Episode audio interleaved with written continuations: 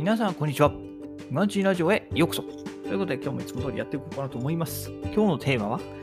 海外事業部を目指した理由というテーマでお話していこうかなと思います。はい。えー、私もね、うん、入社の時からずっと思ってたんですよね。海外事業部に行きたいって。って思ってたんですけど、まあ、その当時はね、あの、海外旅行が好きだったっていう、ただ単純な理由なんですけど、まあ、改めてね、思うとね、まあ、それだけではなかったかなというふうに思いましたので、ちょっとその辺、えー、深く掘り下げていこうかなというふうに思います。はい。で、えーもちろんね、その海外旅行がしたいっていう思いもあったんですけど、まあ、それよりもね、一番やっぱ大きいなって思ったのは、まあ、競争がね、激しいところでやっぱ消耗するっていうところですよね。うん。私のこう会社ではね、とてもこう内向きな会社なので、その海外を目指してその、そもそも入社してくる人が、えー絶対数が少なかったわけですよね。うん。そんな中、もう国内で頑張りたいっていう人がたくさんいる中で、まあ、そういう人たちとね、えー実際にその出世競争を進んでいかなければいけないというところになった時に、私なんかね、もちろん大学なんかも出てないから、もうそこですでにハンデを背負ってるわけですよね。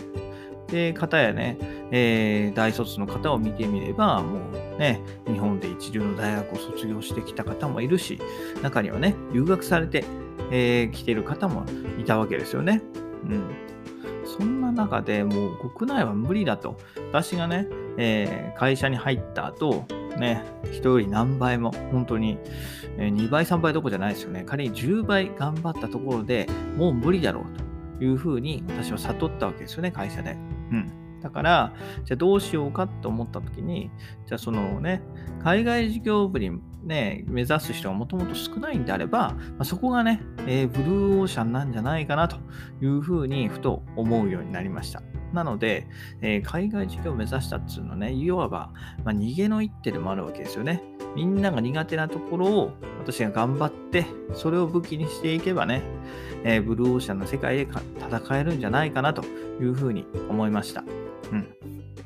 で、実際に、え勉強し始めてからもそうで、やっぱりね、どんどん新しく入ってくる人たちも、もちろん国内向きだし、で、会社の方針としてもね、え別に海外を目指していくとか、海外に舵を切っていくっていうね、風な流れはもちろんなかったので、まあ、そういう意味でもね、非常に海外を目指したのは良かったかなと思います。はい。ただね、そういうあの、狭、あんまり狭き門、うん、人数が少ないからね、大企業の割に人数がものすごく少ないんで、入るのは非常に難しいのは分かっていました。なので、まあ、英語がね、ただ得意だよっていうだけではダメだったので、まあ、アピールもね、積極的にしていきました。で、そのアピールの結果、まあ、海外事業部にね、行けることができたんですけれども、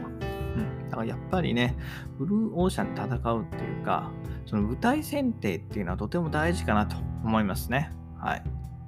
ね、レッドオーシャンでいくら頑張っても、上には上がいるんですよね。自分がいくら頑張っても、上には上、必ず上には上がいて、もう1番なんか取れないんですよ。で、1番なんか取っても、すぐにね、えー後輩がどんどん抜かしてくる、そんな弱肉強食の世界で、えー頑張るのは、ね、いいかもしれない反面、すごく疲れますよね。まあ、そもそも上に上がれる保証もかなり少ない限られているといったところで、じゃあ自分はね、どこだったら活躍できるかっていう舞台選定は非常に大事なのかなというふうに思いました。はい。なので、えー皆さんもね、今の仕事があると思うんですけど、今の仕事でいいのかっていうのを一度改めてね、えーどこだったら自分の得意を